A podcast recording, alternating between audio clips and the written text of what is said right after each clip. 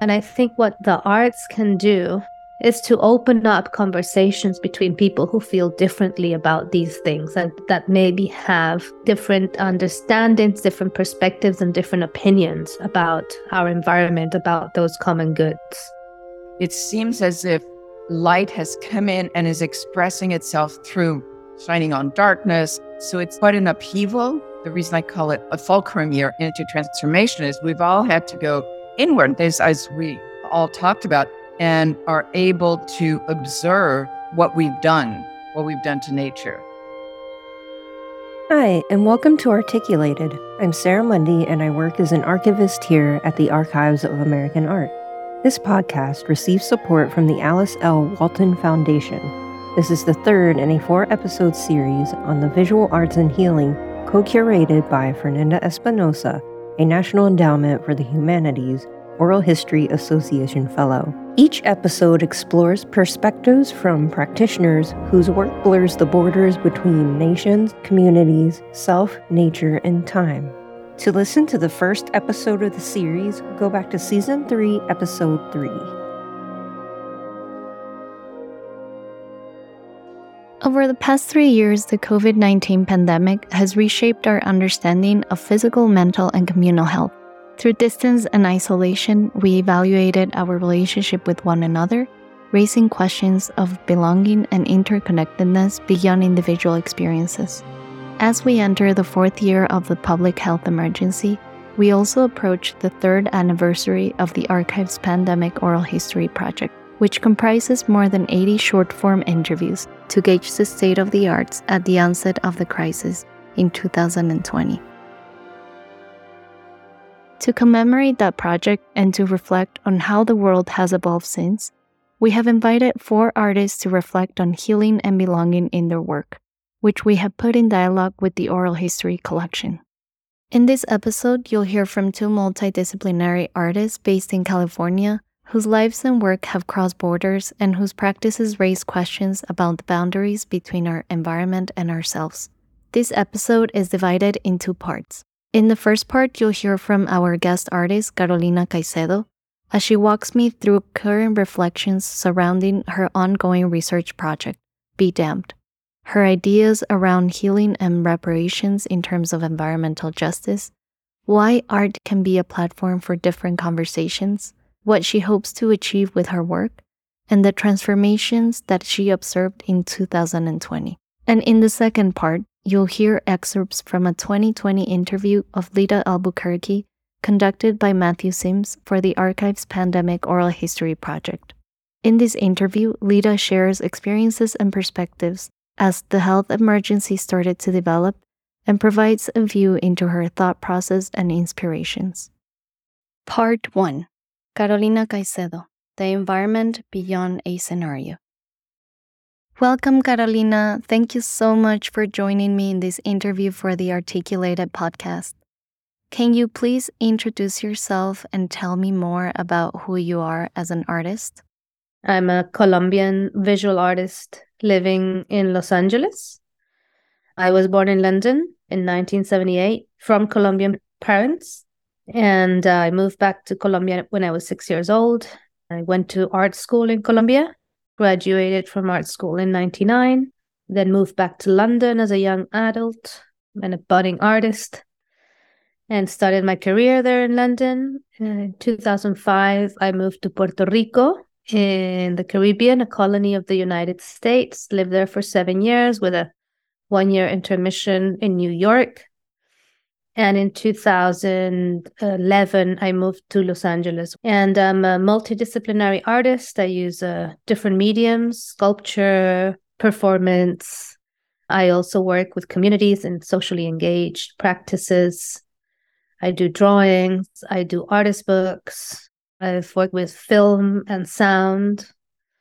And my work in the last decade has examined different environmental issues, especially around extraction and how communities resist. So, from an environmental justice perspective. And before that, have always been kind of entangled in different social issues, migration, motherhood, and you know, social justice issues.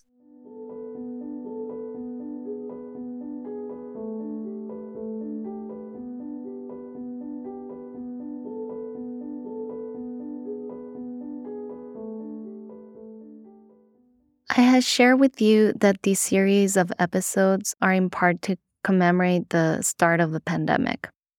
During that shift, there were some overarching themes of health and healing, and maybe the difference between those two as well. Thinking about that, why do you approach reparations in the way you do through your work? Those reparations, that healing that has to do with remembering the kind of relationships and original natural contracts we have with different entities of nature, restoring those original contracts of reciprocity, of protection, of taking what you need, but not taking until depleting, until complete extraction, are pathways for us as humanity to stay in this planet. So there's like a consciousness of survival in the very bottom of it.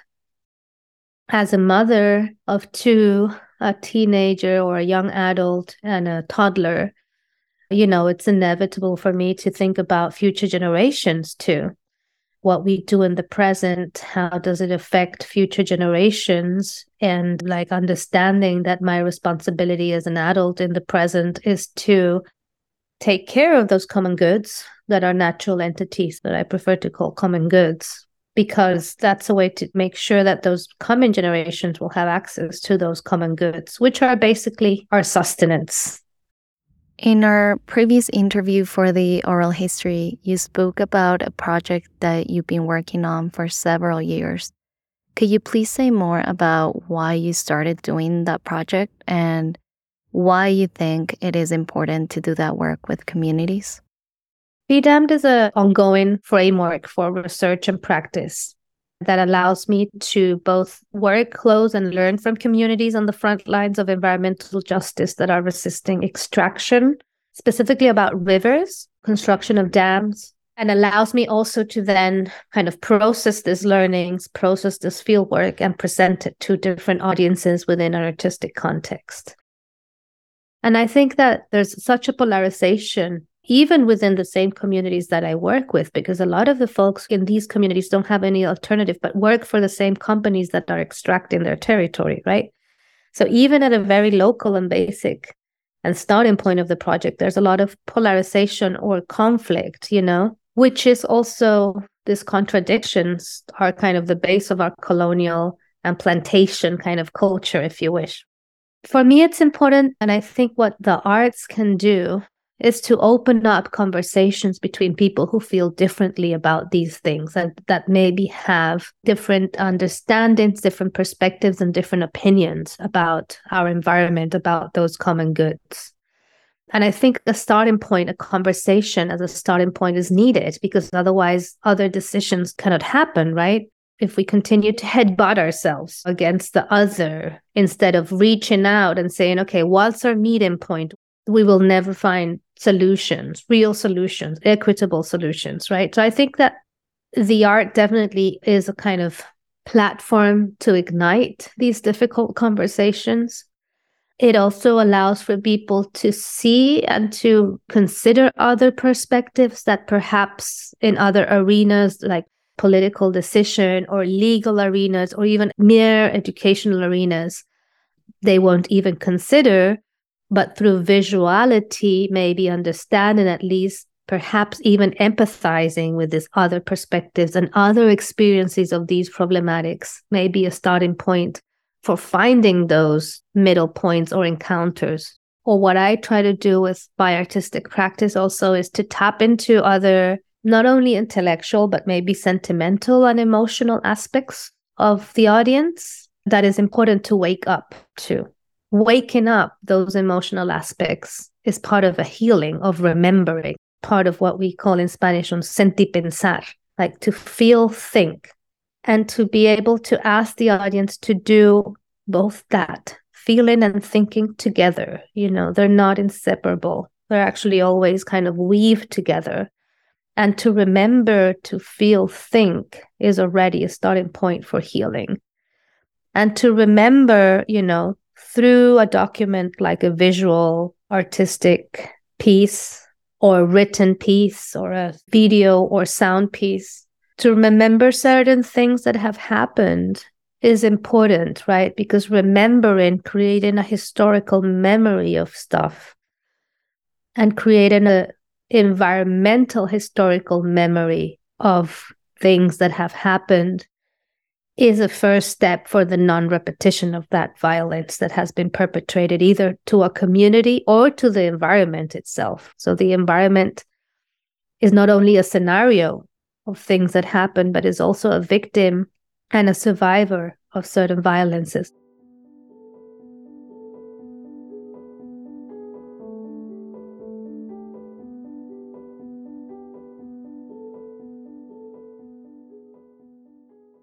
And if you could please put into words, although I know it's very hard to do in a short interview, but what do you hope to achieve with the kind of work and engagement that you practice? So, when this art illuminates pockets of our society and of our reality and of our stories and our communities that are not violent but positive, that are change making, even at a little scale, when art can highlight those aspects, I think that's good for all of us to remember that not everything is violent because that's not the case. There's so many people working from true love, from looking forward, imagining other worlds. I think art is a very useful tool to contribute to the construction of environmental historical memory as a way for non repetition of these structures of power and violence. So, to kind of construct these alternative histories, which are as truthful as any history, or as weird, or as malleable, or as complicated, those perspectives and those histories that are not included in hegemonic narrations.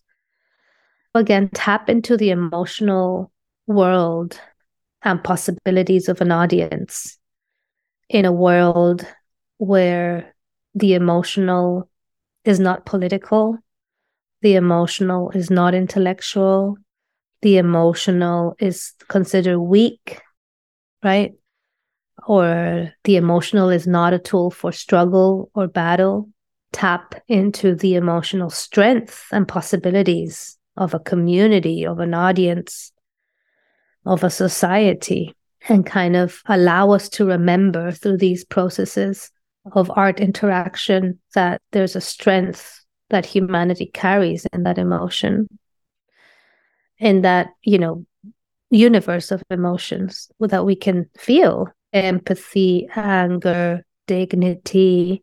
Break down the hierarchies that exist within the art world themselves. And maybe implode from the inside. Those structures of who is an artist, what does art look like, what is good art, what is bad art, who participates of those spaces of privilege that are museums or galleries or art markets, who has access to those. Also, safeguard a little space for other things to happen within this art world that can reflect so many of the structural violence that our society has too.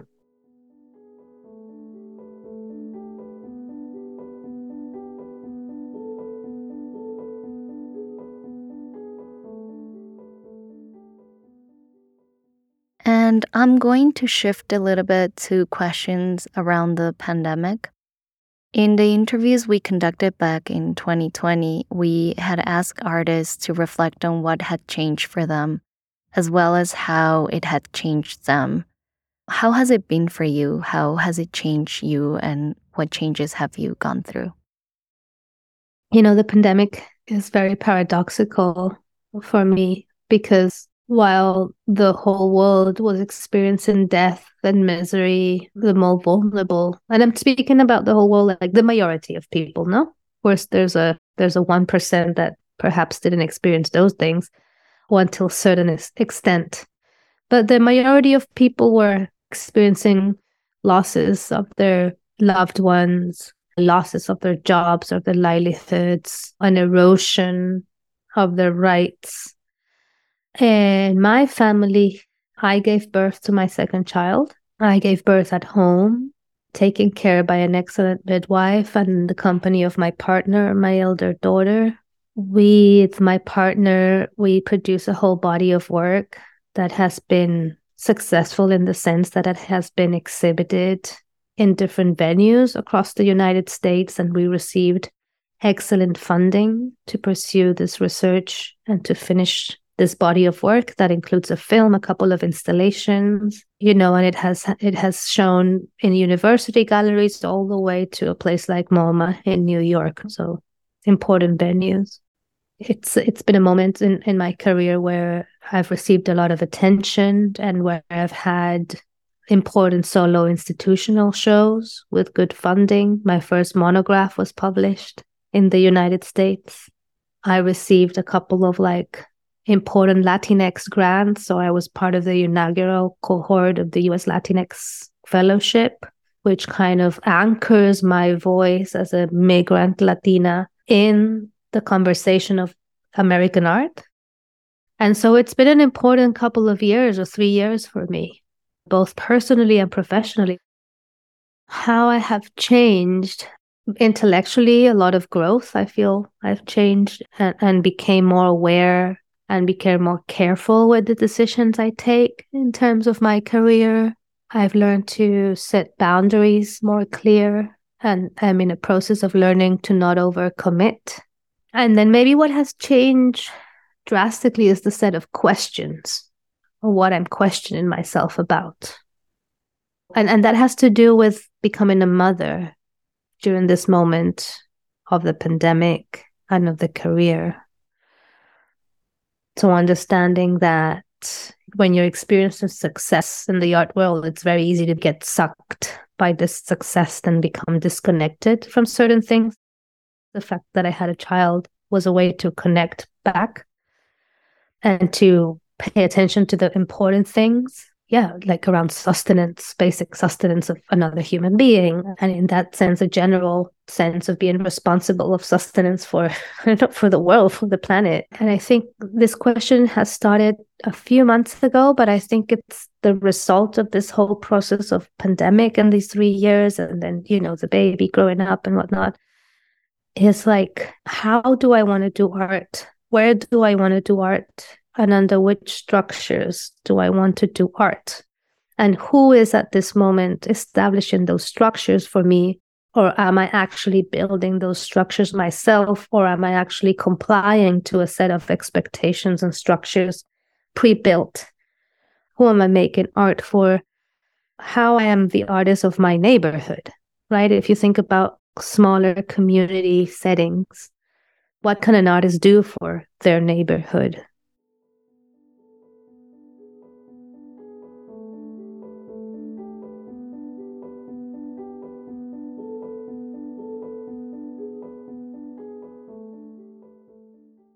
And the other part that I was trying to think about when I was conceptualizing this series is the question of belonging.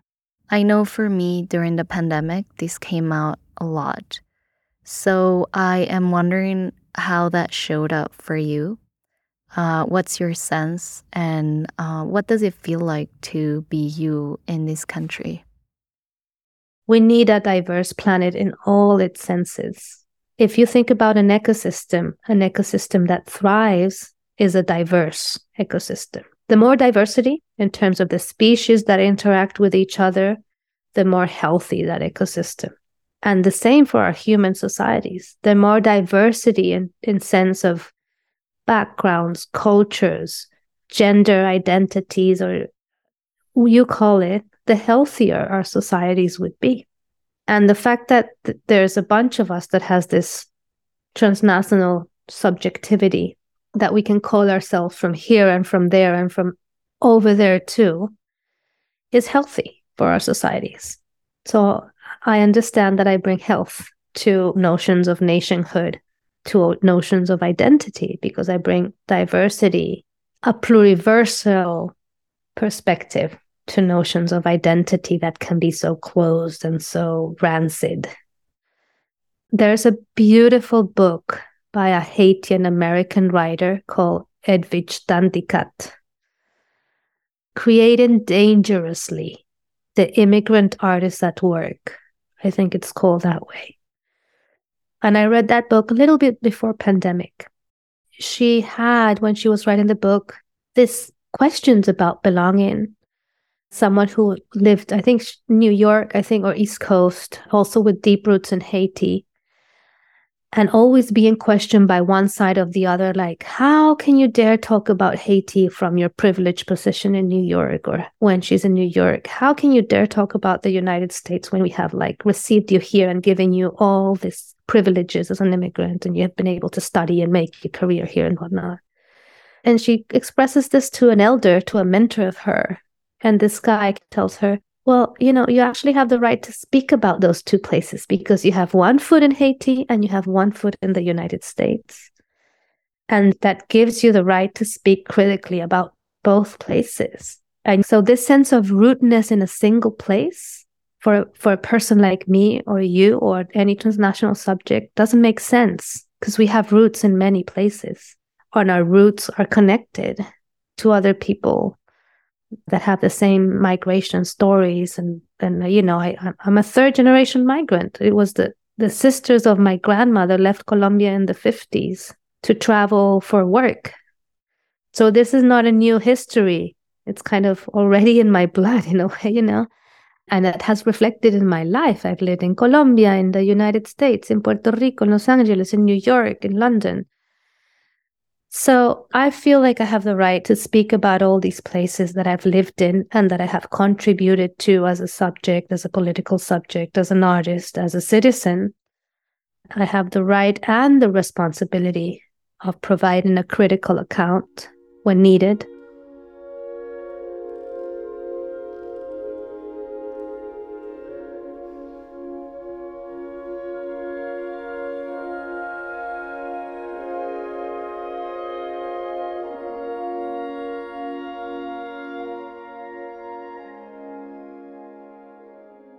Part 2 Interview with Lita Albuquerque Us and the Cosmos.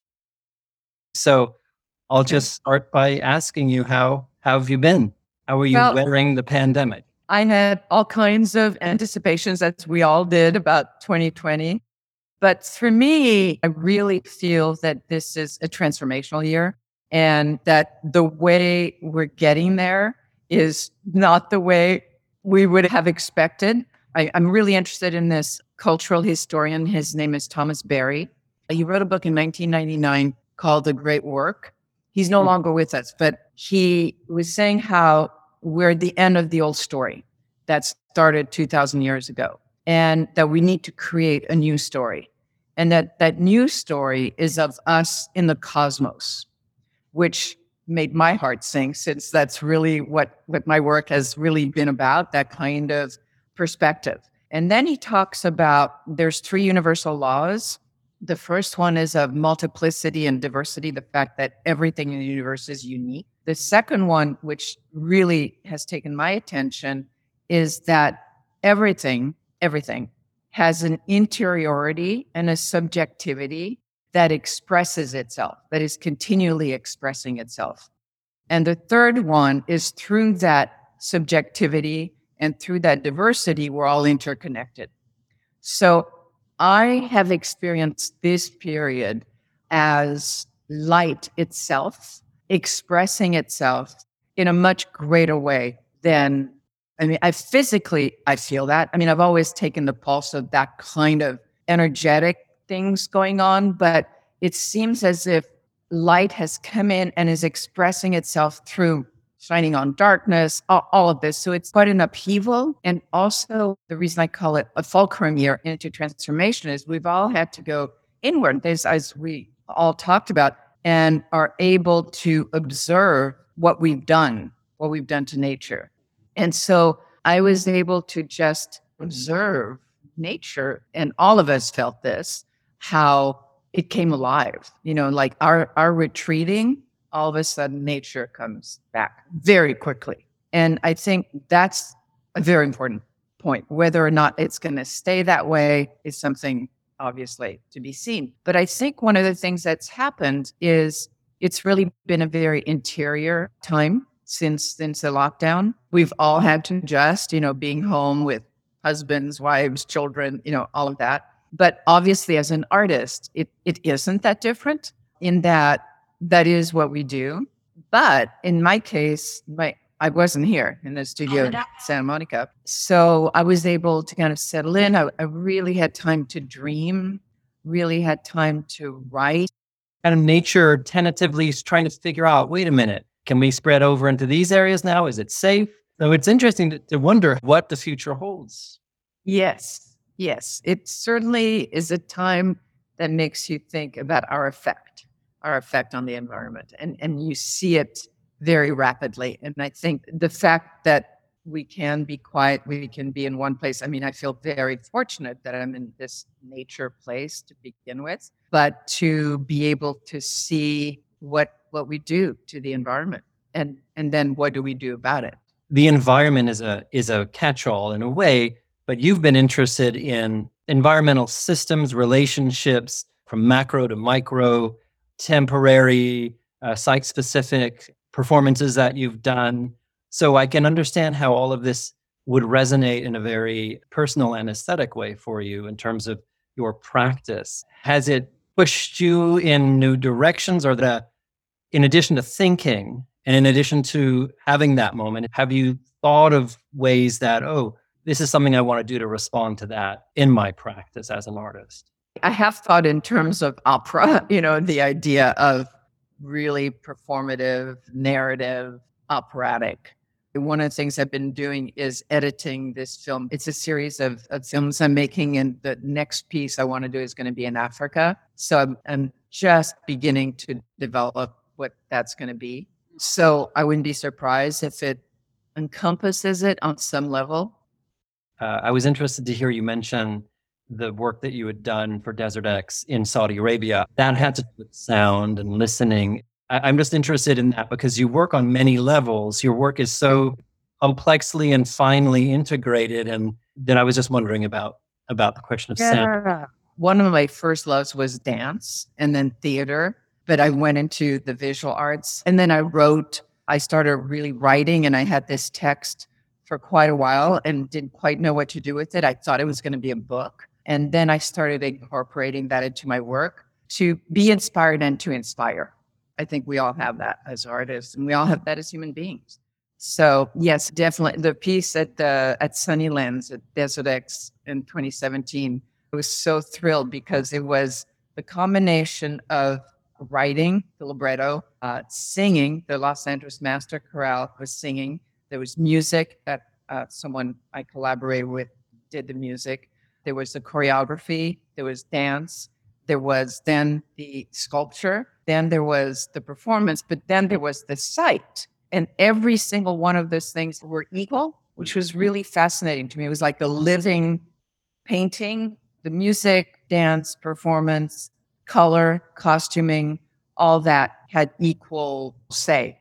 And the idea that at the center of this was this body, female body, that had its ear to the ground. At first, we weren't quite sure what the posture was. And then it was, oh, listening. At Desert X, she was listening to the earth. She was, but she was also telling us to listen.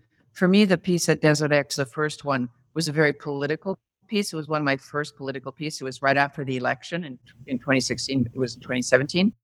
I did want to give you a chance to say anything else. If you had anything else that you wanted to say about 2020 and well, the main thing I want to say is for people not to despair and to take the opportunity to go inward and to revolutionize themselves.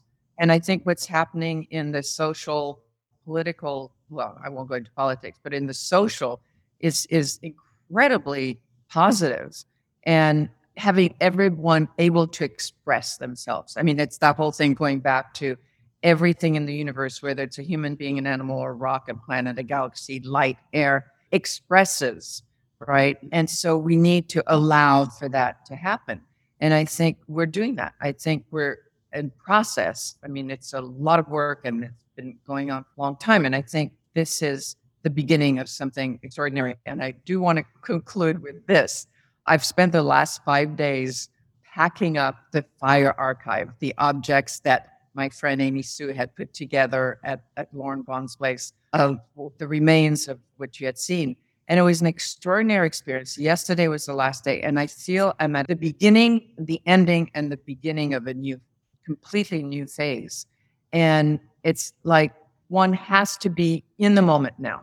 We have to be now, can't be burdened with any notions of the past and and yet understanding history and understanding the past, but to really be in the moment in in order to be able to to survive, but also in order to be able to inspire and to take advantage of this moment. and to take advantage of this moment. You've used the word revolution several times, a turning, a kind of a movement around, uh, starting, but also up and out, perhaps. Like you said, Yes. into a new moment.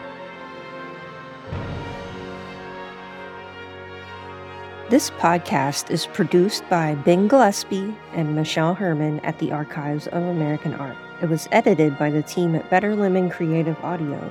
Our theme music comes from Sound and Smoke, composed by Viet Cuong and performed by the Peabody Wind Ensemble, with Harlan Parker conducting. For show notes, works cited, and additional resources, visit aaa.si.edu